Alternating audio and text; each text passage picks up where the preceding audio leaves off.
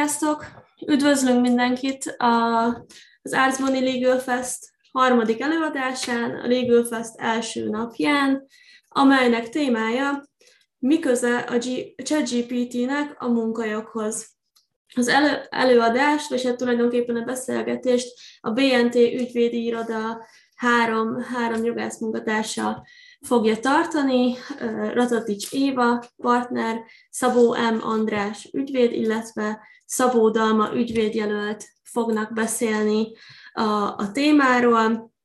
Uh, tulajdonképpen a ChatGPT munkajogi kérdéseit fogjuk körbejárni, hogyan lehet ehhez viszonyulni, van-e szabályozás most érvényben, ha nincs, akkor, akkor mi a teendő, hogyan lehet hozzáállni ehhez, a, ehhez az új ez újdonsághoz a 2023-as év eddigi legnagyobb durranásához lehet mondani. Én Kálmán Kinga vagyok, én fogom moderálni az előadást. Annyi technikai infót szeretnék veletek megosztani, hogy az előadás során bármikor, illetve az előadás végén is a kérdéseiteket feltehetitek a Q&A szekcióban, és én fogom majd a, az előadóknak ezeket föltenni. Bátran kérdezzetek a bármiről, ami az előadás során az eszetekbe jut, illetve majd a, az előadás során a, a következő előadások linkjét is meg fogjuk veletek osztani a chat szekcióban. Ezek hétkor, igen, hétkor fognak kezdődni, kettő is, kettő ilyen előadásra is invitálunk titeket e, ezen előadást követően. Az egyik a az adó, adójogászokról, adószakértők világáról fog szólni egy nagyon izgalmas kerekasztal, a másik pedig a nemzetközi irodákban élvezhető vagy kevésbé élvezhető ügyvédjelölti, ügyvédjelölti évekről, azok, azok aspektusairól fognak beszélgetni meghívott, meghívott előadóink. És Szerintem én tovább nem is szaporítom a szót, bármilyen kérdés esetén hozzám is tudtok fordulni, illetve technikai problémákat is jelezzetek számunkra bármikor az előadás során, és akkor át is adom a terepet a, a mai este előadóinak. Köszönöm szépen! Mindenkit köszöntök a BLT ügyvédi iroda nevében. A mai alkalommal a BNT a munkajogi csapat, jó magam, ahogy már elhangzott Rataticséval, és két kollégám, Szabó M. András az egyik oldalon és Szabó Dalma a másik oldalon fogjuk képviselni. Azért munkajogi témát hoztunk az Alzbóni karrier rendezvényére, mert szeretnénk megmutatni, hogy a munkajog az igenis egy rendkívül mainstream jogák, ha tetszik, egy olyan jogterület, ami szükségszerűen és mindig nagyon gyorsan kell, hogy reagáljon a világ változásaira, függetlenül attól, hogy a világban zajló gazdasági folyamatokról, vagy éppen technológiai folyamatokról van szó. Igaz volt ez a közösségi média térhódításakor, igaz volt ez a COVID idején, igaz ez a gazdasági válságokra, és igaz a mai témákra is a ChatGPT használatára. Én egy kicsit rendhagyó módon szeretném ezt a mai előadást indítani egy rendhagyó kijelentéssel, ami egy előadás elején mindenképpen rendhagyó, de talán még meglepőbb egy jogász tájából. Mégis úgy gondoltuk, hogy fontos ezt itt az előadás elején rögzíteni. A BNT ügyvédi iroda nem gondolja úgy, vagy mi sem gondoljuk úgy, hogy pusztán azért, mert ez most egy rendkívüli hype a ChatGPT körül, mi egy nap alatt a mesterséges intelligencia, vagy akár a ChatGPT felkent szakértői lettünk. Nem ezért foglalkozunk a témával, és nem is ezért hoztuk ma ide ezt a témát. Sokkal inkább úgy gondoljuk, hogy felelős ügyvédi irodaként, felelős szolgáltatóként, igenis, hogy meg kell néznünk ezt a témát a saját jogágunk szemüvegén keresztül, azt a témát, ami, ami a legtöbb ügyfelünket jelenleg valamilyen formában érinti, vagy foglalkoztatja. Tires György neve azoknak biztosan ismerősen hangzik, akik kicsit is követik a ChatGPT-vel kapcsolatos jogi állásfoglalásokat. vele több helyen lehetett riportot látni, hallani. Én tőle hoztam a nemrégiben a Magyar Forbes-ban megjelent interjújából egy rövid idézetet, kicsit mottonként választottuk ezt a néhány sort, mi a következőképpen hangzik, hogyha nem baj, akkor ezt felolvasnám. Vannak gyermekbetegségei? Vannak. Korlátai? Hogyne. Viszont az üzleti világ számára hasznos-e? Határozottan. Sőt, kis hiány megkerülhetetlen. Egyelőre rajtunk, üzleti vezetőkön múlik, milyen gyorsan értjük meg, mire érdemes használni, és mire nem. Legfőképp azt kell megtanulnunk, de azt villámsebességgel, hogyan talál új egyensúlyra a munka, az értékteremtés és a döntéshozatal világában az emberi, valamint az egyszerre szélesedő, mélyülő gépi intelligencia. A mai előadás témája azt gondoljuk, hogy rendkívül képlékeny, úgyhogy mi egy pillanat felvételt tudunk adni a saját szemszögünkből, és semmiképpen sem gondoljuk azt, hogy mi most meg fogjuk mondani a tutit. Nem ez a célunk, és nem, nem is ilyen mindsettel érkeztünk. Úgyhogy ilyen bevezető után akkor vágjunk a közepébe, és beszéljünk tényleg arról a témáról, amit ma ide hoztunk erre az előadásra. Modernkori robotolás, azok a ChatGPT és a munkaviszony címet választottuk az előadásunknak. És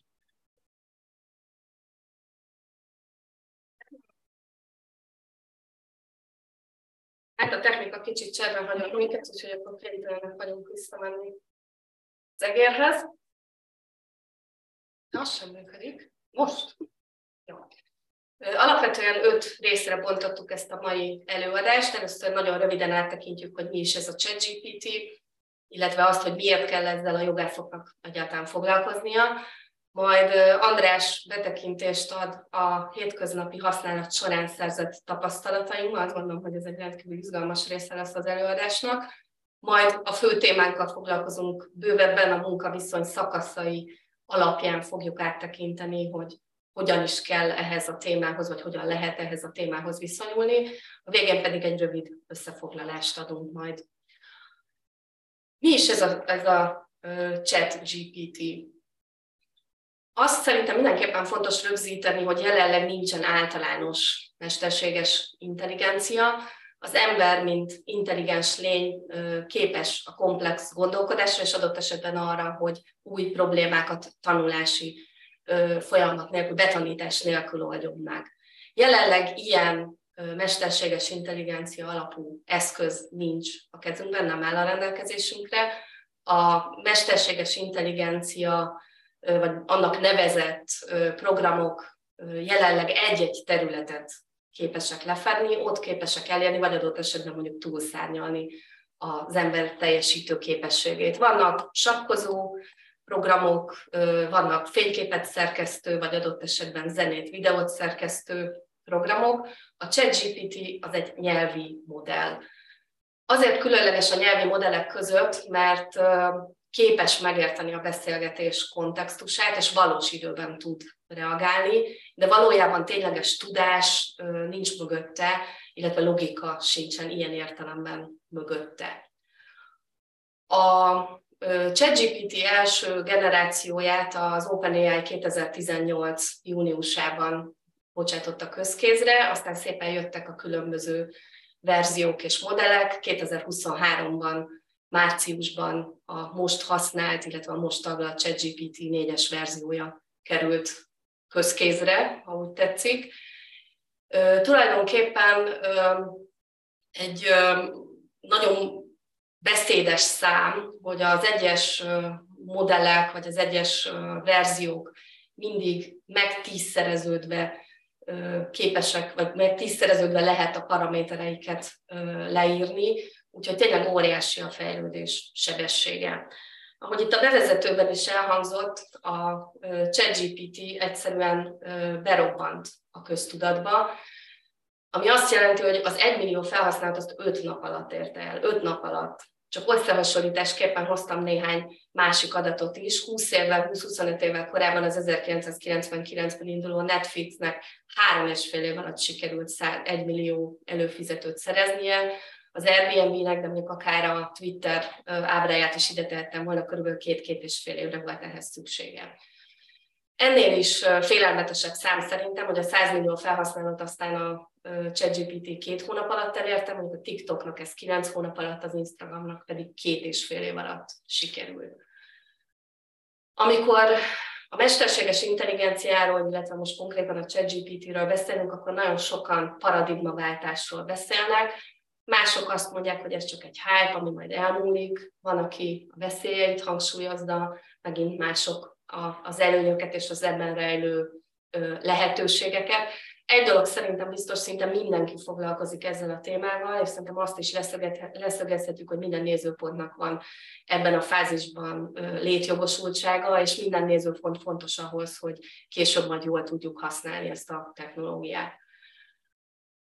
Ha azt mondom, hogy mindenki ezzel foglalkozik, akkor tényleg arra gondolok, hogy mindenki, én itt két nagy ágyút hoztam az egyik a Goldman Sachs tanulmány, ami nem régiben jelent meg. Ebben a tanulmányban ők azzal számolnak, hogy összesen 300 millió teljes munkaidős állást fog érinteni, illetve a fehér galléros szakmák kétharmadát fogja valamilyen módon érinteni ez a technológia. És szerintem, ha erről a témáról beszélünk, akkor mindenképpen szót kell ejteni a nemrég közzétett nyílt levélről, amelyet olyan techguruk, mint Elon Musk, illetve Steve Wozniak, illetve más akadémikus körök jegyeznek.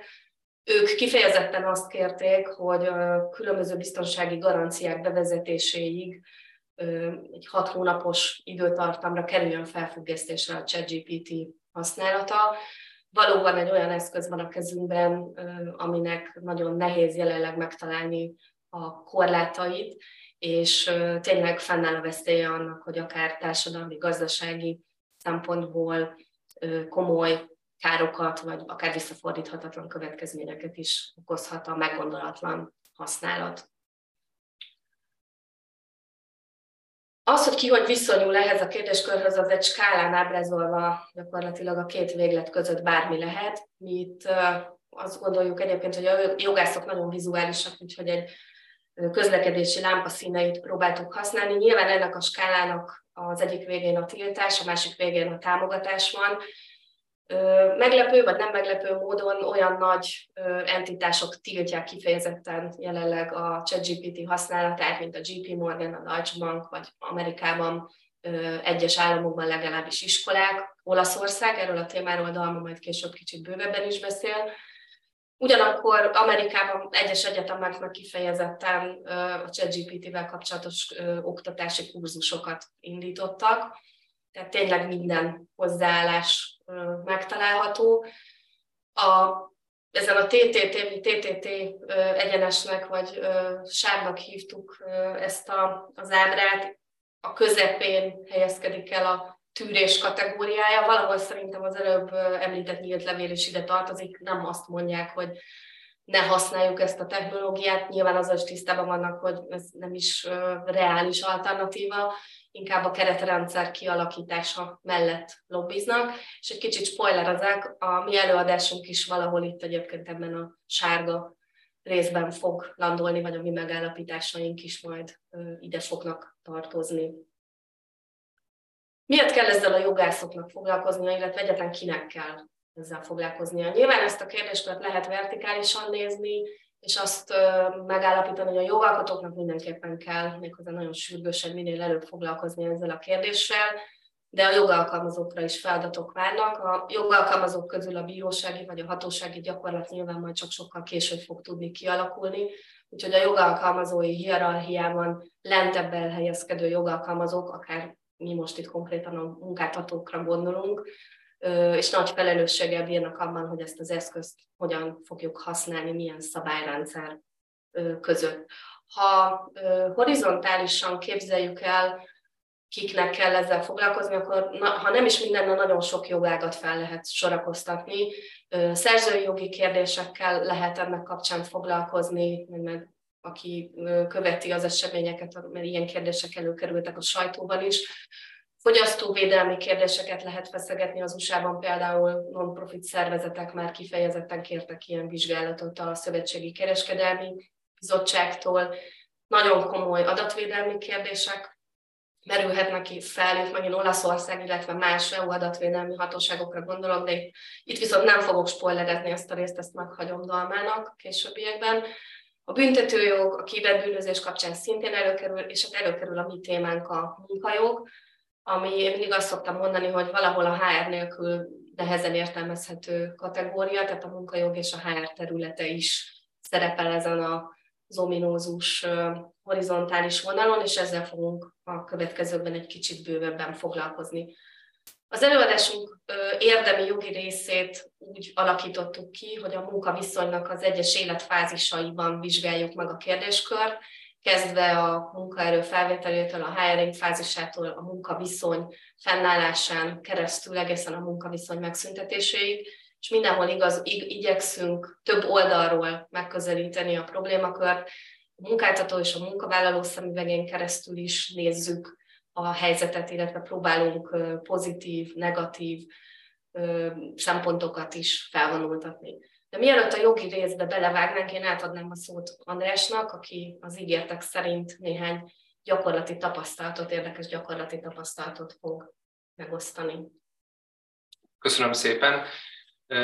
Az előadásnak ebben a részében, illetve majd egy későbbi panelben is a ChatGPT teszteléseinknek az eredményét szeretnénk bemutatni nektek.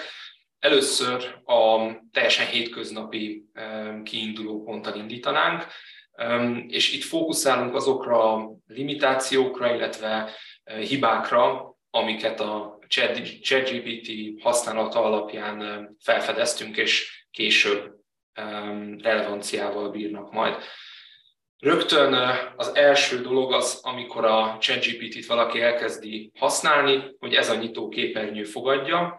A harmadik oszlopra szeretném felhívni a figyelmet, és abból is a két sárgával bekarikázott szövegdobozra. Ezek alapján maga a ChatGPT az, aki figyelmezteti a felhasználót, még mielőtt elkezdené használni, hogy a program időközönként inkorrekt válaszokat adhat, illetve hogy a ChatGPT-nek a 2021 utáni eseményekről csak limitált a tudása. Tehát ebből kell kiindulnunk, és akkor most nézzük meg azokat az eseteket, amiket ezen felül még akár hibaként azonosíthatunk. Hibát jelenthet, hogyha a ChatGPT-nek egy adott kérdésről nincsen információja. Ugye mi most a, az Arzboni meghívásából vendégeskedünk itt a Legal Festen, úgyhogy hát arra gondoltunk, hogy kérdezzük meg a ChatGPT-t, hogy mit csinál a, az a magyar cég, amit Arzboninak hívnak. És hát látjátok a választ, I couldn't find any information about a Hungarian company called Arzboni. Tehát szerinte ilyen információ nem lehető fel a neten, ami azért furcsa, mert egy Google kereséssel bárki két másodperc alatt részletes információkat kaphat a, a cégről, itt tehát hibázik és nem talál semmit a, a ChatGPT. Következő esetben ezt hívja a szaknyelv halucinációnak, ahogy megtudtuk Tiles Györgynek a könyvéből, illetve interjúiból. Arra kérdeztünk rá, hogy ki a mellettem ülő Ratatics Éva, mit csinál, és a, hát a válasz az eléggé meglepő, hiszen a program szerint Éva egy programozással foglalkozó professzora az eltén, akinek több számítástechnikai IT témában jelentek meg cikkei, még azt is nagy magabiztossággal leírja a program, hogy melyik részterület az, ami ő a legaktívabb. Hát ezek közül semmi nem igaz, és hogyha valaki szintén egy Google kereséssel szeretné ezeket a, az információkat megkapni, akkor szintén nagyon gyorsan megtalálhatja akár az irodának a honlapján, akár külföldi publikációkban vagy konferencia részvételen. Ez is nagyon meglepő, hogy miért, miért ad a, a program ilyen hibás információt, vagyis miért halucinál. És a legérdekesebb talán a, a jogi munka szempontjából az, amikor a program látszólag egészen jó információt ad, viszont hogyha egy szakértő megnézi, akkor fel tud fedezni benne elég nagy hibákat is. így például megkérdeztük, és így most már rátérünk a munkajogi vetületére az előadásnak ezzel a kérdéssel, hogy a magyar munkajogban, magyar munkajogi szabályok szerint a munkáltató az vajon követheti-e a munkavállalójának a geolokációját. Ez is egy ilyen hétköznapi életből vett példa. Egy, egy flotta kezelés során egy magyar cégnél pontosan ez történik. És félig jó választ adott rá a ChatGPT, viszont pont az egyik legfontosabb információban tévedett, ezt a második és a harmadik sárga kerettel jelölt szöveg tartalmazza. Szerinte a munkavállalóknak bele kell egyezniük a flotta követésbe, vagyis hát a, a geolokáció GPS adatoknak a gyűjtésébe. Most aki ismeri a, a NAIF-nak az ide vonatkozó állásfoglalásait, és akár büntetés határozatait is, az sejtheti, hogy nem lesz valószínűsíthetően jó jogalap egy munkaviszonyban a beleegyezés az egyenlőtlen erőpozíciók miatt. Tehát, hogyha erre szeretnénk alapozni egy, egy flotta kezelési szabályzatot, akkor, akkor lehet, hogy meg fogjuk ütni a bokánkat emiatt. Ennyit erről, és majd még az előadás későbbi részében a konkrét munkajogi következményekről is fogunk beszélni. Most viszont következzen az érdemi rész a munkaviszony szakaszaiban a ChatGPT viselkedésének, működésének, használatának a bemutatása, és ezzel át is adom a szót Dalmának. Köszönöm szépen! Én a hiring szakaszsal kezdenék, tehát következő diákban azt próbáljuk bemutatni, hogy milyen szerepe lehet a chat GPT-nek és a hasonló technológiáknak az álláskeresés, illetve a hiring folyamatokban. Ezt két aspektusból fogjuk megvizsgálni, egyrésztről a munkavállalói, vagy ez esetben pályázói oldalról, illetve második aspektus pedig a munkáltatói oldal. Kezdjük a munkavállaló vagy pályázó szemszögével. Próbáltunk példákat gyűjteni, hogy mire használhatja egy adott pályázó a ChatGPT-t. Ilyenek például a nyitott pozíciók keresése, azáltal, hogy a ChatGPT kulcsszavakat generál, és sokkal hatékonyabbá teszi az álláskeresést. Kutatás egy adott céggel kapcsolatban, tehát konkrét információgyűjtés munkáltatókra vonatkozóan önéletrajzok, illetve motivációs levelek megfogalmazása, interjúkra való felkészítés, illetve feladatmegoldás egy adott interjúra vonatkozóan. Hoztam is egy példát egy motivációs levéllel kapcsolatban. Nagyon alapvető információkat ütöttem be a ChatGPT-be, és azt kértem, hogy készítsen egy kísérő levelet, vagy motivációs levelet az adatokkal, azaz az a megadott adatok segítségével. És azt lehet elmondani, hogy amit megalkotott a ChatGPT, az elfogadhatónak tűnik, de már is előrevetít egy problémát, és azt, hogy végső soron ez is egy számítógépes program, egy nyelvi modul, ahogy Éva említette, amely nem tud tovább menni annál, mint sem, hogy megismétli az önéletrajzban, vagy az önéletrajzban leírtakat, vagy a megadott adott adatokat, és az egyik legnagyobb hiba vagy veszély, amit ez rejthet, az az, hogy a motivációs levél túl általános és túl símaszerű lesz, mint hogyha tényleg a pályázó csak egy sablont másolt volna rá. És az az érdekesség, hogyha az ember többször megkéri a ChatGPT-t, hogy készítsen egy kísérőlevelet, akkor sokszor hasonló fordulatok és hasonló sablonszövegek jelennek meg az egyes levelekben, és ez nem feltétlenül szerencsés egy álláskeresés folytán, hiszen ez a recruiterek számára, vagy HR szakemberek számára feltűnő lehet adott esetben. Hoztam egy másik példát is. Néhány cég feladatmegoldást szokott küldeni a pályázóknak, amelyet vagy az interjú előtt kell megoldani, és e-mailben előzetesen elküldeni, vagy az interjú magán kell ezeket megoldani személyesen. Természetesen ebben a vonatkozásban az előbbi eset az, ami kockázatokat rejthet, hiszen ez esetben nincsen kontroll, nem tudja senki ellenőrizni, hogy a pályázó nem ChatGPT vagy hasonló technológiák segítségével oldotta, meg, oldotta el meg az adott feladatot. Én egy konkrét példán keresztül ezt be is mutattam, kerestem egy konkrét interjú kérdést az egyik legnagyobb tanácsadó cég honlapjáról, és ezt beütöttem a ChatGPT-be, hogy milyen választ ad, és hát néhány másodpercen belül megoldotta ezt a feladványt, ami egyébként alapesetben a pályázónak lehet, hogy több órájába is kerül, hogy ezt megoldja. ChatGPT ezt nagy, nagy mértékben leegyszerűsítette, illetve ezzel kapcsolatban olvastunk még cikkeket, hogy a ChatGPT-be beletápláltak konkrét jogi és orvosi szakvizsgákat, és hát az, e-, az eredmény az az, hogy a modul 90% feletti eredményeket produkált, tehát mindezekből kiindulva egy interjúra szánt feladattal is várhatóan gond nélkül meg fog birkózni, és meg is birkózik, hiszen egy másik kísérlet szerint a ChatGPT-be beletápláltak egy Google nagyon magas szintű szoftverfejlesztői pozícióra előírt kódolási interjú feladatot, és hát a modul ezt is gond nélkül megoldotta. Ezzel kapcsolatban érdekesség, hogy bár a technikai kérdésekre gond nélkül válaszolt a ChatGPT, a szociális jellegű kérdésekre, tehát például ami a munkahelyi viselkedésre irányul, azzal kapcsolatban már nem produkált ilyen jó válaszokat. Tehát innen is azt a következtetés lehet levonni, hogy bár a technikai kérdésekre adott esetben kifogástalan, kifogástalanul tud válaszolni a modul, az emberi oldal mégis hiányzik belőle.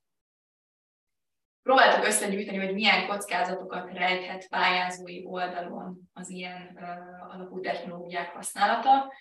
És hát egyrészt azt lehet elmondani, hogy például a feladat megoldások esetén, hogyha a pályázó azt a ChatGPT segítségével oldja meg, akkor az eredmények természetesen nem a pályázó képességeit és teljesítményét tükrözik, és hogyha a munkaviszony később létrejön, és kiderül ez a munkáltató számára, hogy, hogy a munkavállaló igazából nem is ezekkel a képességekkel rendelkezik, mint amit egyébként a, a szűrés eredménye alapján joggal elvárhatott volna a munkavállalótól, akkor ez egy ellentétet fog generálni a felek között. Továbbá a modul csak korlátozott nézőponttal rendelkezik, természetesen az nem személyre szól, nem tudja figyelembe venni az egyedi körülményeket, és ezáltal hiányzik is belőle az empátia, illetve érzelmi intelligencia, nem képes arra, hogy egy személyes kapcsolatot építsen ki az álláskeresővel. És természetesen, ahogy a munkaviszony többi szakaszában is látni fogjuk, itt is felmerülhetnek adatvédelmi aggályok, a személyes adatok rendszerbetáplálása által illetve ahogy András is említette, a rendszer sokszor pontatlan vagy elavult információkkal dolgozik. Ami a, ebben a szakaszban a problémát jelenti, az az, hogy mivel még nem beszélhetünk munkaviszonyról, ezért a pályázó a munkajog eszközeivel nem is korlátozható abban, hogy használja ezeket az eszközöket. De mégis milyen megoldásokat lehet akkor alkalmazni? Szűrni kellene, hogy az adott pályázó mesterséges intelligencia alapú technológiát használta a jelentkezés során. Hát ezt elsősorban megpróbálhatjuk mi halandó emberek kiszűrni, azonban valószínűleg akadályokba fogunk ütközni ezzel kapcsolatban. Itt hoztam egy amerikai toborzási menedzser Bonnie Dilber idézetét, mi szerint gyanítom, hogy egyre több jelölt használja, és őszintén szólva nem is tudnám megmondani, hogy ki az, aki robottal iratott pályázatot adott be. Tehát nincsen 100%-ig biztos módszer a kiszűrésre, akkor milyen egyéb módszerek lehetségesek. Megkérdeztem magát a ChatGPT-t, hogy képes-e arra, hogy megmondja, hogy egy beillesztett szöveg mesterséges intelligencia által készítetett-e. A ChatGPT pedig azt a választ adta, hogy bár tud támpontokat adni, tud esetleg valamilyen mintázatot felfedezni az adott szövegben, de mégsem képes 100%-ra megmondani, hogy ő maga kreálta ezt a szöveget.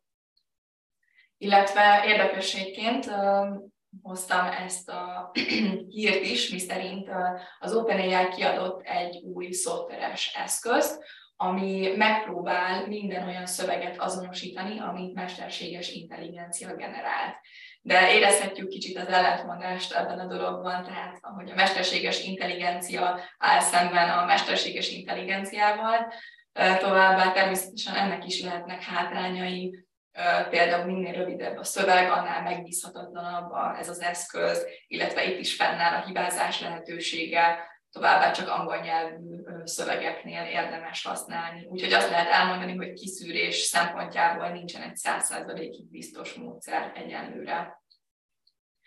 Mi hoztunk egy olyan megoldást, ami a gyakorlatban egy kicsit kézzelfoghatóbb lehet, Szerintünk a munkáltatóknak a jövőben érdemes lehet egy olyan jelölőnégyzetet beilleszteniük a pályázati felületeken, amelyben a pályázóknak meg kell erősíteniük, hogy a pályázat kitöltése során nem vettek igénybe mesterséges intelligencia alapú segítséget, tehát akár a pályázat kitöltéséről van csak szó, vagy akár a kért dokumentumok megalkotásáról.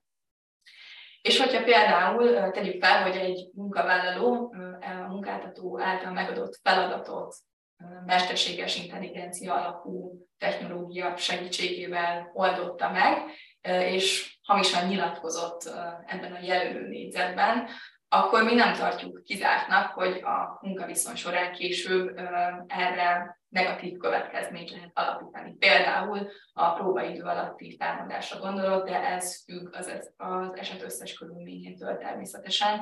De az a lényeg, hogy ez picit inkább az elriasztás talajánál. Nagyon fontos, hogy a pályázók a mesterséges intelligencia alapú segítség mellett vegyenek vegyenek igénybe egyéb forrásokat az álláskeresési folyamat során, tehát mindig legyen egy emberi kontroll, akkor is, hogyha az csak utólag történik. De ne teljesen a ChatGPT-re hivatkozzon az adott pályázó, ne vegye készpénznek az általa megalkotott szövegeket. Ami pedig a munkáltatói oldalt illeti, itt is gyűjtöttünk néhány példát, hogy mire használhatja egy munkáltató a hiring során a ChatGPT-t. Például jelöltek keresésére szintén kulcsszavak generálásával, álláshirdetések, pályázatok megalkotására használhatja. Egyébként a LinkedIn már bejelentette, hogy egy AI alapú eszközt tesztel az álláshirdetések automatikus megírására. Használhatja a munkáltató továbbá tesztek, feladványok, interjúkérdések, feedbackek, elutasítások, ajánlatok elkészítésére, a jelöltek szűrésére, illetve hogyha a munkaviszony már létrejött, akkor az onboarding folyamatok hatékonyabbá tételére. És hasonló kockázatokat rejt ebből a szempontból is az ilyen technológiák használata, külön kiemelném az automatikus döntések kérdését, tehát azt a jelenséget, hogy a munkáltató kizárólag mesterséges intelligenciára bízza a kiválasztást és a jelöltek szűrését is. Ez rendkívül problémás lehet, hiszen, ahogy említettük, a humán oldal érzelmi intelligencia hiányzik, tehát annak ellenére, hogy a munkáltató megad bizonyos szempontokat ennek a modulnak, az emberi oldal mégis hiányzik. Például, hogy nem lehet így szűrni, hogy egy adott pályázó esetleg a személyisége alapján szimpatikus-e, szimpatikus az adott munkáltatónak. Illetve fontos aspektus az elfogultság, diszkrimináció kérdése is, Születtek már ezzel kapcsolatban tanulmányok, miszerint a mesterséges intelligenciával működő alkalmazások hajlamosak lehetnek az előítéletességre, hogyha esetleg a rendszerben nem kerülnek elég változatos adatok. Olvastunk olyan cikket is ezzel kapcsolatban, hogy kísérletként megkérdezték a ChatGPT-t, hogy egy takaró, takarítói pozícióra mely jelölt lenne a legalkalmasabb, és a modul azt a választ adta, hogy ehhez a pozícióhoz egy diplomás, fehér, férfi, programozó végzettségű jelölt lenne a legalkalmasabb. Tehát látszik, hogy, hogy rendkívül aggályos lehet, hogyha a munkáltató 100%-ig a ChatGPT-re alapozza a szűrést, illetve itt is um, fontos probléma lehet a pontatlan vagy elavult információk használata, illetve az adatvédelmi aggályok, a szívik és motivációs levelek rendszerbe táplálása által. Ami pedig megoldás lehet ebből a szempontból is, az az, hogy mindig legyen egy emberi kontroll, tehát a lényeg, hogy a recruitinggal és a hiringgal kapcsolatos döntés nem szabad kizárólag a mesterséges intelligenciára bízni, Természetesen ez a technológia segíthet abban, hogy valaki bekerüljön például az első interjúra, de a munkáltatónak ezt követően szemmel, tehát hogy emberi szemmel kell tesztelnie a jelölteket. Tehát szerintünk a jövőben a hiring kapcsolatban nagyobb hangsúly lesz a személyes interjúkon és a személyes értékeléseken, illetve hogyha a munkaviszony létrejön, akkor pedig nagyobb fókusz fog kapni a próbaidő, tehát a munkavállaló kipróbálása lényegében írásban. Átadnám a szót Évának, aki a fennálló munkaviszonyról fog beszélni.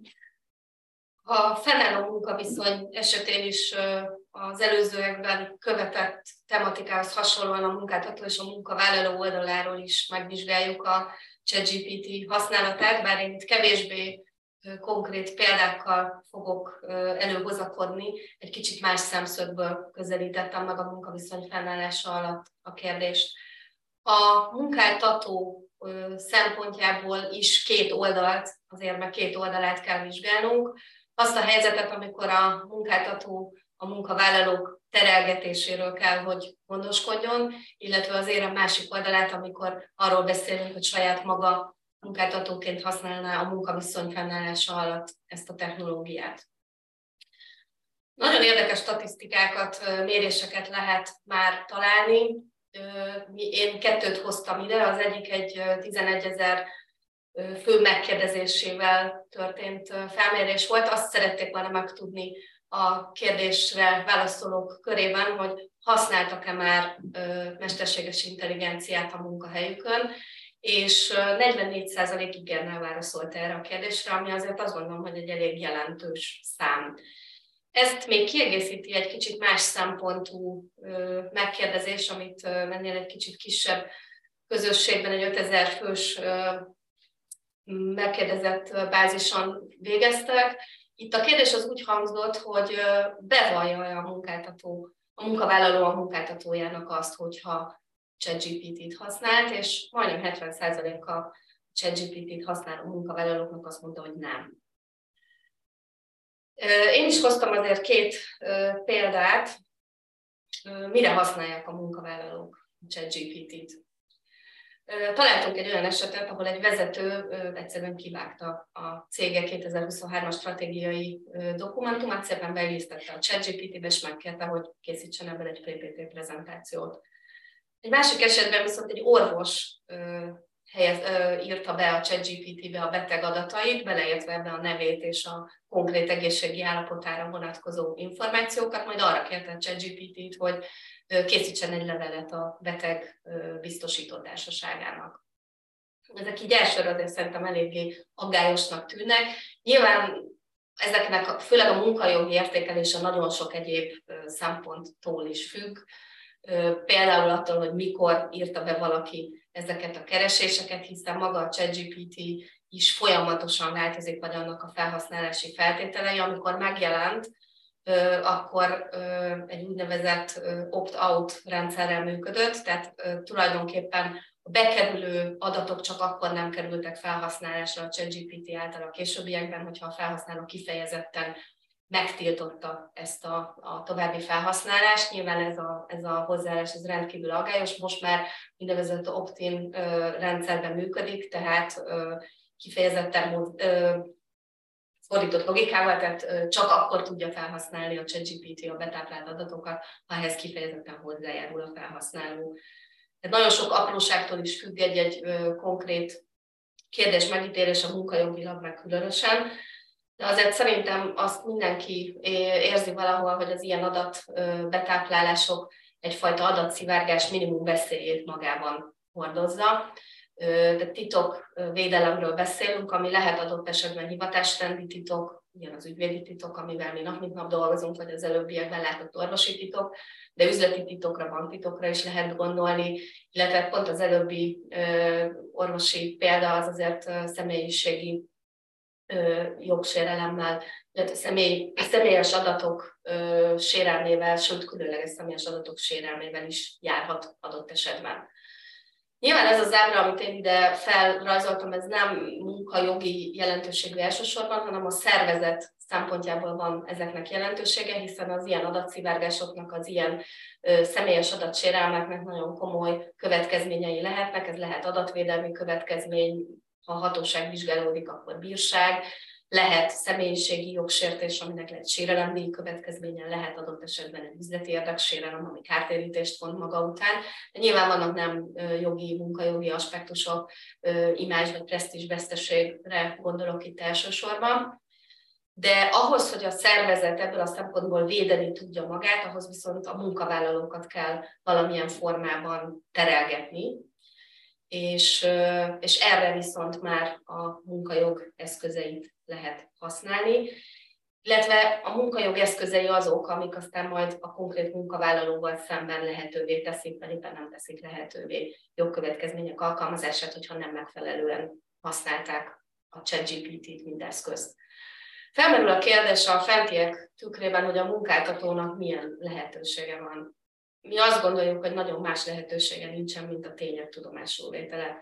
Tudomásul kell válni, hogy a munkavállalók igenis, hogy használják ezt az eszközt, még adott esetben tilalom ellenére is. Tudomásul kell venni, hogy a ChatGPT-be való adatbetáplálás a munkavállalói használat, különösen ha az egy meggondolatlan, vagy adott esetben kellő háttérismeretek nélküli használatot, vagy egy nem szabályozott keretek között történő használatot jelent, akkor veszélyt jelent, ennek vannak veszélyei, és azt is tudomásul kell venni, hogy jelenleg nincsenek megfelelő konkrét jogszabályi keretek. A jogalkotók még nem tudták lekövetni ezeket a folyamatokat. Általában a jogalkotók azt gondolom, hogy inkább követik a világban zajló eseményeket, és kevésbé alakítják azokat, és ez talán különösen igaz a technológiai témájú témakörökre, ahol egyébként is nagyon gyorsan változik minden. Nincsenek megfelelő keretek, és ezek, ezeket a kereteket viszont valamilyen úton, módon ki kell tölteni a jogalkalmazóknak, adott esetben a munkáltatónak. Éppen ezért a következő kérdés az az, hogy milyen lehetősége, vagy milyen feladata van egy munkáltatónak. Mi azt gondoljuk, hogy a saját folyamatait kell elsősorban feltérképezni, és megállapítani, eldönteni, hogy hol lehet hasznos a ChatGPT használata, és hol árthat a mesterséges intelligencia használata. Ehhez kell szabályokat rendelni, és egy egyértelmű szabályrendszert kell alkotni, Ebben a szabályrendszerben lehet meghatározni azt, hogy a korábban már bemutatott TTT tengelyen hol helyezkednek el az egyes tevékenységek és a ChatGPT használat, vagy mesterséges intelligencia használat viszonya. Ez nagyon sokféle lehet, tehát egy adott munkaszervezeten belül a, a munkaszervezet nagyságától, a szervezettségétől, a szabályozottságától függően különböző technikák lehetnek arra, hogy egy ilyen szabályrendszer létrejöjjön. Nyilván el lehet helyezni munkaköröket ezen a TTT tengelyen, el lehet helyezni konkrét feladatokat, el lehet helyezni konkrét adattartalmakat, tehát tényleg az a kulcs, hogy a saját folyamatok feltérképezése után szülessen egy ilyen szabályrendszer.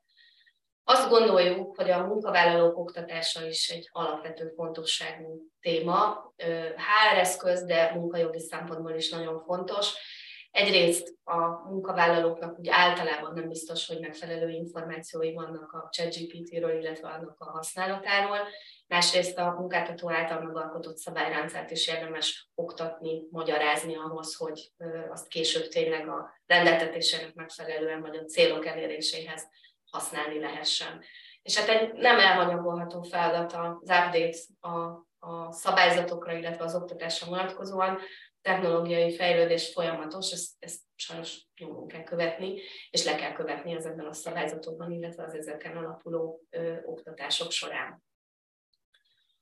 A munkáltató ér a másik oldala, amikor a saját tevékenysége korlátait kell felállítani a munkáltatónak, illetve megvizsgálni, hogy adott esetben milyen kockázatokkal jár a ChatGPT használata egy kicsit előre szaladtam. Én itt az egyszerűség kedvéért, és azért, hogy ne ismételjek feleslegesen már elhangzott dolgokat, Dalma diáját hoztam vissza. Gyakorlatilag nagyjából ugyanazokkal a kockázatokkal lehet ebben a fázisban is számolni, mint a, a munkaerő felvétele során. Én azt gondolom, hogy abból a diából én egy picit a pontatlan információkat kivenném, ez az, aminek ebben a relációban kisebb jelentősége van, de nyilván lehet a munkaviszony alatt is olyan automatikus döntéshozatal, ami kockázatot jelent a munkáltatónak, itt például a teljesítményértékelés, ahol egyébként van, hallottunk már olyat, láttunk már olyat, hogy használják ezt az eszközt, Nyilván itt is előkerül az érzelmi intelligencia hiánya, a diszkrimináció kérdése, és az adatvédelmi aggályok. Az adatvédelmi aggályok akár egy automatikus döntéshozatal kapcsán is előkerülnek, nem csak úgy egyébként önmagukban, hiszen az automatikus döntésekről a munkavállalókat kifejezetten, vagy az ilyen mechanizmusokról kifejezetten tájékoztatnia kell a munkáltatónak. Egy picit átnevezünk itt is a másik oldalra, a munkavállalói oldalra. Itt tényleg nagyon rövid leszek, és uh, uh, itt is visszahozom Dalma diáját, mert azt gondolom, hogy csak ismételnénk önmagunkat, hogyha újra részleteiben elemeznénk, hogy milyen kockázatokat jelent a munkavállalói oldalon számukra a mesterséges intelligencia, a ChatGPT használata a munkavégzésük során. Itt Dalma diájából én igazából két részt, tehát az empátia és érzelmi intelligencia hiányát venném ki ennél az oldalon, és hát nyilván itt már a munkaviszony keretei között mozgunk, és ez egyébként egy nagyon lényeges eleme a munkavállalói oldalnak, vagy az itt megjelenő kockázatoknak, vagy magatartásbeli szabályoknak, hiszen egy munkajogi keretrendszerben kell már gondolkodni. Tehát a munkavállalónak a munkáltató alkotta szabályrendszert követnie kell, illetve a jogszabályi alapelveket is követnie kell a munkavégzése során. Ha nincs szabályzat, ezek akkor is irányadóak, vagy ha van szabályzat, de abban van kitöltendő lyuk, vagy szabad tér, akkor ott ezeket szintén figyelembe kell venni, illetve az általános reális elvárásoktól sem lehet eltekinteni. Mire gondolok konkrétan? Nyilván egy tevékenység, egy ChatGPT használat megítélése nagyban függ attól, hogy valaki a munkaszervezetben, a munkáltatónál, a hierarchiában hol helyezkedik el, és teljesen más zsinórmérték alapján fogjuk mondjuk egy vezető, főleg, hogyha mondjuk technológiai témában jártas vezetőnek kell lennie az ő tevékenységét értékelni, mint a hierarchiában lentebb elhelyezkedő munkavállalók ténykedését. És akkor innét visszaadnám Andrásnak a szót, és lezárjuk a munkaviszonyunkat.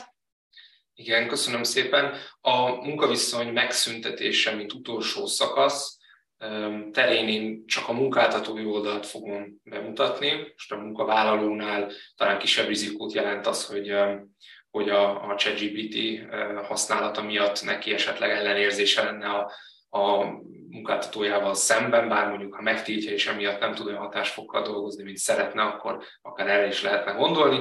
Most maradunk csak a, a munkáltatói oldalon. Ezt viszont ketté fogom mondani. Először a munkaviszony megszüntetésről beszélek, ami a ChatGPT használata miatt következik be, majd pedig a munkaviszony megszüntetéséről, amihez a ChatGPT-t hívja segítségül a munkáltató. Az első téma tehát az, amikor a munkaviszonyt a ChatGPT használata, mint egy munkaköri kötelességszegés miatt következik be a, a felmondás.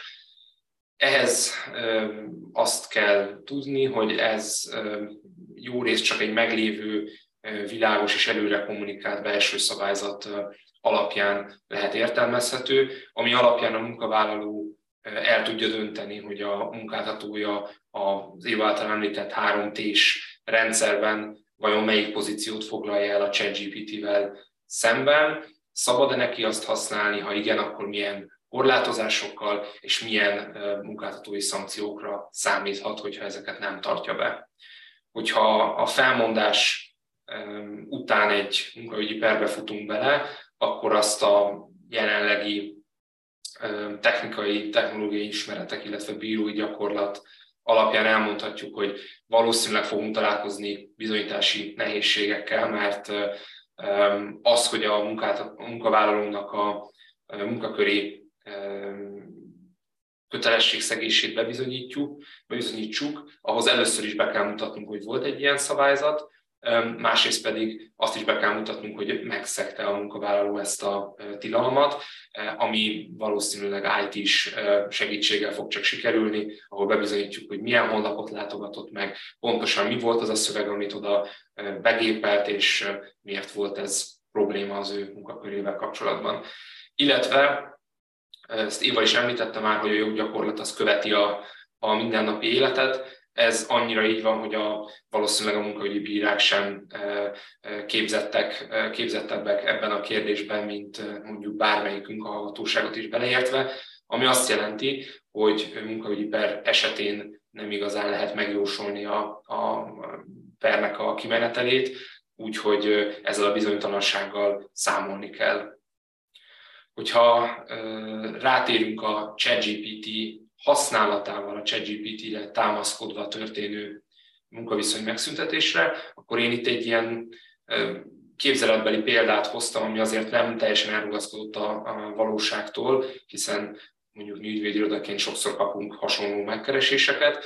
A ChatGPT felhasználója, az mondjuk legyen egy multinacionális vállalatnak a regionális HR vezetője, akinek ebből a munkaköréből adódóan azért vannak alapvető ismeretei a munkaviszony megszüntetésével kapcsolatban, például tudja, hogy ennek írásban kell történnie, illetve hogy valamilyen indokolást kell, hogy tartalmazzon. Viszont speciális magyar munkajogi ismeretei nincsenek, és úgy dönt, hogy mivel ingyenes és gyors, ezért ügyvéd megkeresése helyett a ChatGPT-től kért segítséget és hozzáfordul. Lássuk, hogy mennyire tudja kiváltani tehát a ChatGPT mondjuk a mi munkánkat, az ügyvédi munkánkat, milyen pontosságra és sikerességre számíthatunk ebben az esetben. Először is azt kértük tőle, hogy a magyar munkai alapján fogalmazzon meg egy munkáltatói felmondást a munkavállalónak a hiányos, elégtelen munkahelyi teljesítményére alapozva. Sárga keretben találjátok az azonosított nagy hibákat, amit itt a ChatGPT elkövetett. Először is egy azonnali hatályú felmondást fogalmazott meg, ezt az első keret mutatja, pedig nem ezt kértük tőle, és azért ezt mondjuk a, a netjogtár átvizsgálásával azért meg, meg kell, hogy tudja, vagy meg kellene, hogy tudja különböztetni, hogy van azonnali hatály, illetve úgymond rendes felmondás, hát ezt itt nem tette meg, tehát azonnali hatályú felmondást írt. A felmondás okaként azt szerepeltette, amit mi kértünk tőle, viszont azt elfelejtette, hogy azonnali hatályú felmondáshoz ez már nem lesz elég, hanem súlyos munkavállalói kötelezettségszegésre vagy egyéb munkaviszony fenntartását lehetetlenné tévő körülményre kellene itt hivatkozni, tehát itt a felmondás oka is hibás. Végül pedig a jogorvoslati kioktatás sem lett a legjobb, mert nem szerepel benne az illetékes bíróság, illetve a bíróságnak a címe elérhetősége. Magyarul ez a felmondás, ez így jogellenes. Második pontban azt kértük tőle, hogy értelmezzen egy utólagos versenytilalmi klauzulát, közelebbről pedig azt a pontját, hogy mi az a minimum összeg, amit az utólagos versenytilalom ellenértékeként a munkáltatónak fizetnie kell a munkavállaló részére. Itt egy majdnem jó választ adott a program, mert úgy válaszolt, hogy a munkavállaló átlagbérének, ez, ez nem teljesen pontos definíció, ugye távolléti díjjal kell itt kalkulálni, átlagbérének a, az egyharmada kell, hogy legyen ez az összeg minimum, és ez akkor lehet magasabb, hogyha a felek ebben megegyeztek. Hát a, a második ságával bekeretezett rész sem teljesen pontos, mert vannak olyan esetek, ezt a bírói gyakorlatból tudjuk, amikor az utólagos versenytilalmi klauzula annyira beszorítja, annyira korlátozza a munkavállalót a későbbi elhelyezkedésében, hogy gyakorlatilag nem tud a képzettségének, végzettségének megfelelő új munkát vállalni, és ilyenkor nem, hogy egyharmada, hanem bizonyos esetben még akár száz százaléka a munkabérének is fizetendő lehet a munkáltató által, nem azért, mert ebben a felek megállapodtak, hanem azért, mert erre a jogszabály kötelezi. Úgyhogy a második esetben egy nagyjából jó választ adott nekünk a program. És az utolsó példán, kísérletünk pedig az volt, hogy megkérdeztük tőle, hogy mi történik akkor, ha a munkavállaló nem veszi át a részére közölt vagy átadott munkáltatói felmondást, hanem elszalad. Ez is nem gyakran, de azért elő szokott fordulni. Itt meglepően jó választ adott, itt nem is nagyon tudunk belekötni semmelyik részébe, ami azért nagyon érdekes, mert ezt így, ezt a folyamatot az MT ugye nem, nem tartalmazza, hanem tartalmaz speciális szabályokat a kézbesítésre, a határidőszámításra, a tértivevényre, és így tovább, de ezt így összefoglalóan nem tartalmazza, hogy mi lenne ilyenkor a menetrend. Magyarul ehhez a program vagy jogirodalmat, vagy pedig bírói gyakorlatot kellett, hogy elemezzen, és ezt sikeresen meg is tettem. Hogyha ezt ki szeretnénk értékelni, akkor azt mondhatjuk, hogy a felmondás elkészítésénél lyukra futott a program, és egy jogellenes megoldást alkalmazott ennek minden anyagi rizikójával, tehát itt nagyon, nagyon rosszul járt volna a HR igazgató, hogyha a ChatGPT válaszát veszi alapul, és annak alapján fel is mond a munkavállalónak. Az utólagos versenytilalmi klauzulánál részben jogszerű megoldást láttunk tőle, és az átvitel megtagadásának rendezését pedig nagyon szépen leírta. Ezt, hogyha összegezzük, akkor azt tudjuk elmondani, hogy a ChatGPT 4.0-ás, tehát a jelenlegi működése alapján, a jelenlegi verziójában az ügyvédek kiváltására, az ügyvédek jogi munkájának és szakértelmének a kiváltására még jó részt nem képes, viszont hogyha a, egy hozzáértő használja, tehát egy ügyvéd használja, jogász használja, akkor nagyban fel tudja gyorsítani a munkánkat, és a kezünk alá tud dolgozni. Ezzel a munkaviszony lezárását befejeztük, és Dalma fogja összegezni a, az elhallott, az itt hallottakat nektek. Köszönöm szépen. Összességében azt lehet elmondani, hogy a ChatGPT megjelenésével megjelent egy rendkívül fejlett technológia, ami számos kérdést felvet, legyen szó akár jogi, akár nem jogi kérdésekről is, és ezek pedig további kérdéseket szülnek. Pontosan emiatt, mert sok kérdés bizonytalan még, nincsen rájuk konkrét válasz, nincsen konkrét megoldás, pont ezért a sajtóban, a szakirodalomban, köztudatban ez most egy nagyon forró téma. Ahogy láthattuk is, ennek az előadásnak nem az volt a célja, hogy végletes következtetéseket vonjon le, vagy extrém véleményt nyilvánítson erről a technológiáról, hanem alapvetően az volt a célunk, hogy felhívjuk a figyelmet a kérdésre és a tényre, hogy a munkavállalóknak és a munkáltatóknak igenis foglalkozniuk kell ezekkel a kérdésekkel. Összességében mi azon a véleményen vagyunk, és amellett foglalunk állást, hogy a megoldás nem a technológia teljes tiltása, hanem annak biztonságos és felelős használata és kezelése, és szabályozása ezek által. Mi azt gondoljuk, hogy a ChatGPT munkaviszony során történő alkalmazása hatékony és eredményes lehet, de szabályozni kell azt azért, hogy megóvjuk a munkavállalók és a munkáltatók jogait és érdekeit. Következő ábrán fel, felvázoltuk azokat a szereplőket, akiknek a kérdés során reagálniuk kell ezzel a témakörrel kapcsolatban. Egyrészt van egy EU-s szint, amely során amelynek keretében párbeszédre van szükség, irányelvek és rendeletek megalkotására is adott esetben.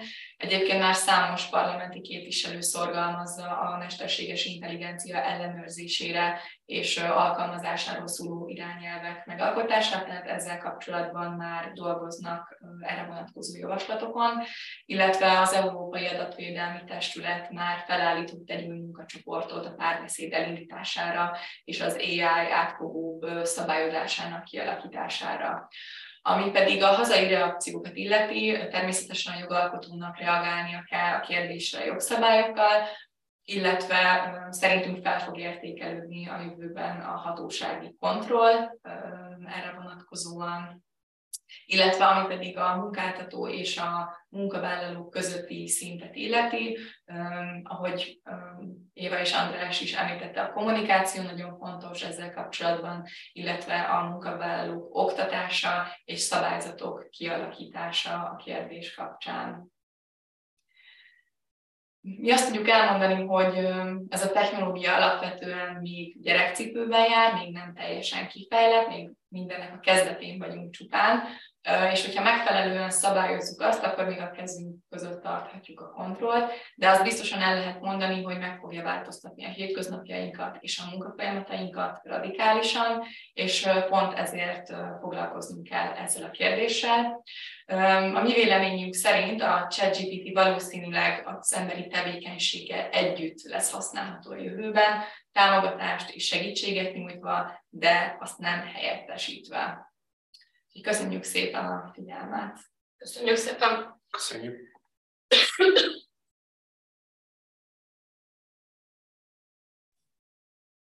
Mi, mi meg köszönjük szépen az előadást, nagyon izgalmas volt, és várjuk a kérdéseket a, a Q&A szekcióban, vagy chatben is föl, föltehetitek bármikor, de ahogy látom, még nem érkeztek hallgatói kérdések, úgyhogy én, én szeretném elindítani ezt a, ezt, ezt a szekciót, és azt szeretném kérdezni, hogy, hogy most volt szó arról, hogy mi történik akkor, hogyha, hogyha a munkavállalók használják a, a ChatGPT-t, az hogy lehet kordában tartani, szabályozni, milyen hatásai lehetnek, de mi, a, mi lehet a helyzet akkor, hogyha, hogyha tulajdonképpen a, a chat GPT válik tulajdonképpen egy, egy munkavállalóvá. Szóval vannak ilyen nagyon futurisztikus elképzelések, ahol, ahol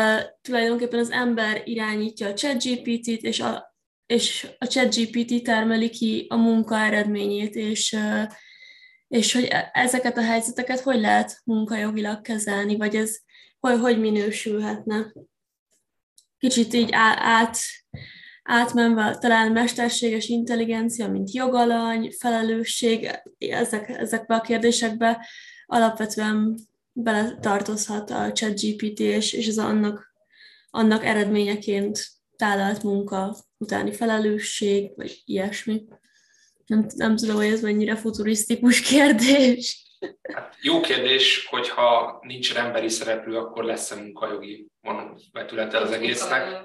Ha nincs munkavállalónk, akkor még akár munkáltatóról lehetne beszélni, de hiányzik a másik elem, úgyhogy én akkor azt hiszem szerzői jogi és egyéb részei azok, azok hangsúlyosabbak lesznek, illetve a felelősség, aki, vagy, vagy ami a munkavállaló hiány arra idézőjeles munkáltatóra fog majd hárulni, aki a ennek a munkának vagy tevékenységnek az eredményét értékesíti, ott akkor majd neki kell saját, munká, saját maga, mint egy munkáltató fellépni és ellenőrizni rettentő sok mindent, hogy a program jól csinálta, de nyilván munkajogi vetülete az, az kevesebb lesz.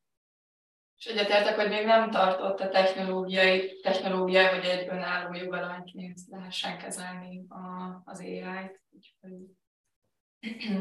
De nem tudhatjuk, hogy a jövőben ez hogyan fog alakulni, persze. Igen, és közben érkezett egy hallgatói kérdésünk is. Anikó azt, azt kérdezi, hogy a kutatások hol készültek földrajzilag, amelyik, amelyek azt mutatták meg, hogy hány százalék használja a munkaviszonyban a ChatGPT-t. Tehát a, igen. Értem a kérdés. Elsősorban angol nyelvű anyagokból tudtunk dolgozni, tehát magyar nyelven nagyon kevés anyag érhető el, bár szerintem egyre több, hogy ezek mennyire hitelesek, vagy mennyire tudományosak, az egy másik kérdés. Elsősorban amerikai anyagokkal tudtunk dolgozni, és hogy ez a, ez a felmérés is Amerikában született.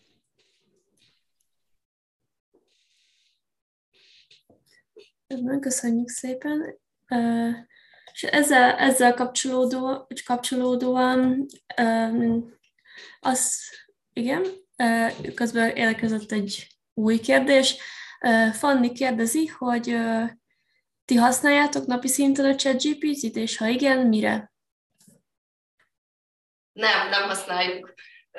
Nem napi szinten, hanem egyébként sem most az előadás kapcsán sokat teszteltük egyébként és ahogy szerintem a konklúzióból látszik is, mi is látjuk, hogy nagyon sok olyan jogi feladat lesz, főleg a, a monoton feladatok elsősorban, szerintem a jelenlegi állás szerint, amikben igenis lehet majd használni a ChatGPT-t, de mi magunk nem használjuk még. És ha használnánk, akkor egész biztosan ott lenne az emberi kontroll felette. Köszönjük. Bence kérdezi, olvasom, kicsit hosszabb. Ha a munkáltató engedi a munkavégzéshez a ChatGPT használatát, és hibás eredmény keletkezik, azért a munkavállaló lesz a felelős, vagy azt lehet mondani, hogy az a munkáltató által biztosított eszköznek a hibája a munkavállaló helyett? A kérdés nagyon jó, a válasz nem ilyen egyszerű. A munkajogban mindig az eset összes körülményét kell uh, vizsgálni. Itt uh, nyilvánvalóan maga a ChatGPT használat engedélyezett, tehát ez nem volhat maga után következményeket. Itt ebben a konkrét esetben én egész biztosan azt vizsgálnám, hogy a kapott eredményt az ellenőrizte a munkavállaló, ha igen, milyen eszközökkel, nyilvánvaló volt-e a hiba, tehát az eset egyéb körülményeit kellene ilyenkor vizsgálni. Tehát általánosságban ezt így nem fogom tudni megválaszolni.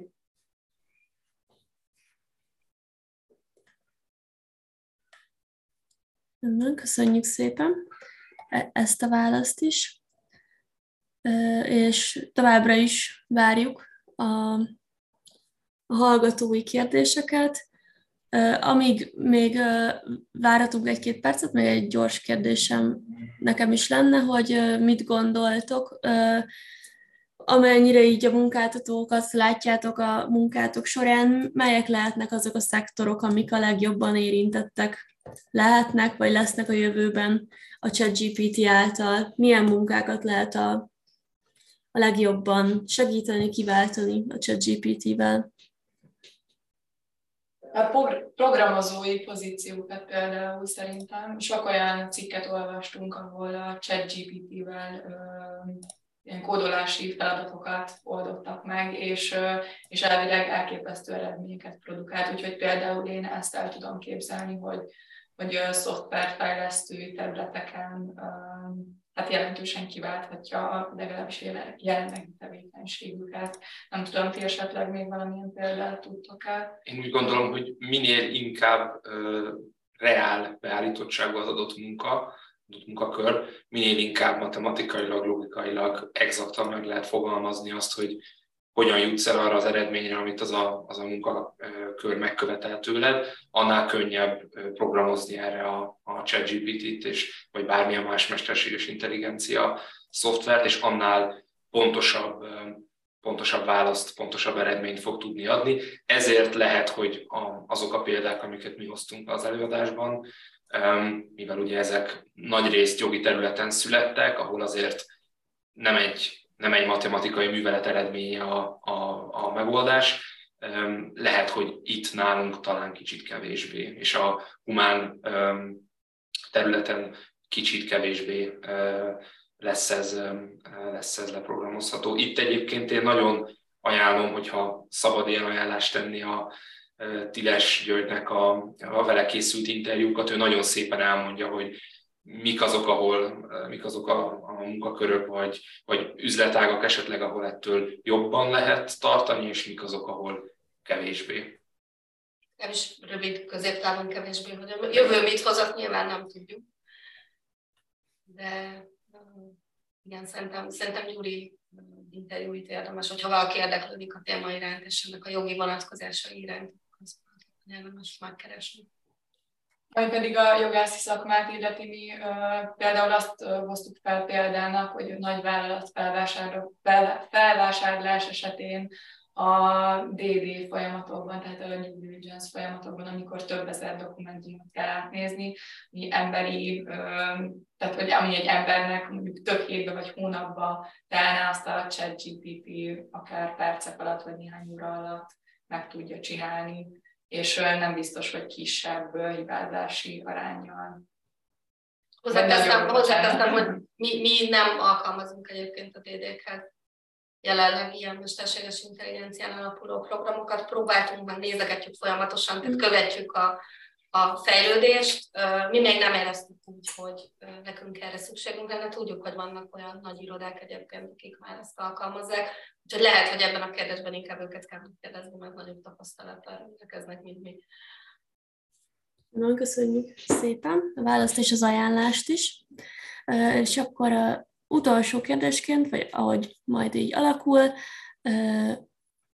olvasnám, hogy mennyi esélyt láttok arra, hogy a techguruk és az akadémiai körök által javasolt hat hónapos felfüggesztést a kormányok realizálják, mint Olaszországban, ahogy tette az adatvédelmi hatóság.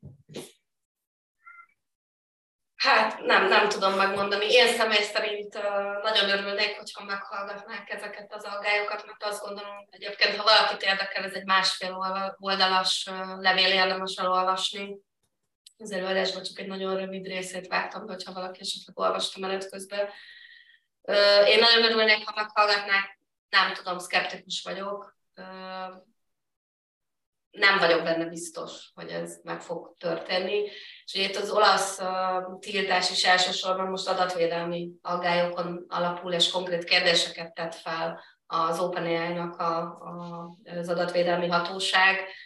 Szerintem nagyon sok olyan kérdést ezzel nem érintenek, amiről erről a levél szól, vagy amikkel foglalkozni kellene. Ez szerintem egy ilyen kritikus, kritikus része lesz ennek az egész ChatGPT történetnek. Én úgy gondolom, hogy Európában erre azért egy kicsit nagyobb esély van, mint a, mint a világ bármely másik pontján, hiszen azért itt mégiscsak van egy GDPR, itt vannak adatvédelmi hatóságok, illetve EDPO, hogyha esetleg, amit Dalma is említett, az a, az a bizottság vagy munkacsoport feláll, és esetleg hoz egy olyan határozatot, vizsgálati eredményt, ami egyértelműen kimondja, hogy, hogy a ChatGPT-nek a használata, adatvédelmi problémákat jelent, akkor azt szerintem fogja tudni követni olyan jogalkotás, amikor, a, amikor ezt Európa szinten akár egységessé válhat.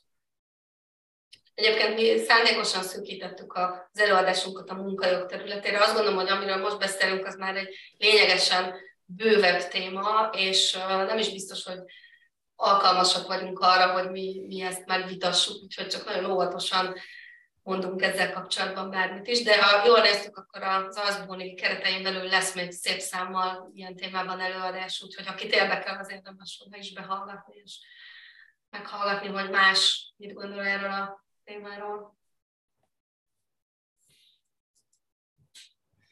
Közben egy Ja, ez megköszönték a választ. akkor több kérdés nem érkezett, ha jól látom, és akkor szeretnénk az egész Árcboni nevében, hallgatóság nevében megköszönni az időtöket, energiátokat és ezt a fantasztikus előadást, és a hallgatóknak pedig köszönjük szépen a részvételt, az aktív részvételt, és mindenkit várunk, hívunk szeretettel a Legal Fest további előadásaira, legyen az akár jelenléti, legyen az akár online, illetve, illetve várunk, a, várunk titeket a következő mai napi előadásokra is, amik egyébként már el is kezdődtek párhuzamosan, és akkor szép estét szeretnék kívánni mindenkinek, és jó pihenést. Köszönjük szépen az előadást. Köszönjük szépen estét mindenkinek. Köszönjük. Sziasztok! Sziasztok! Sziasztok! Sziasztok.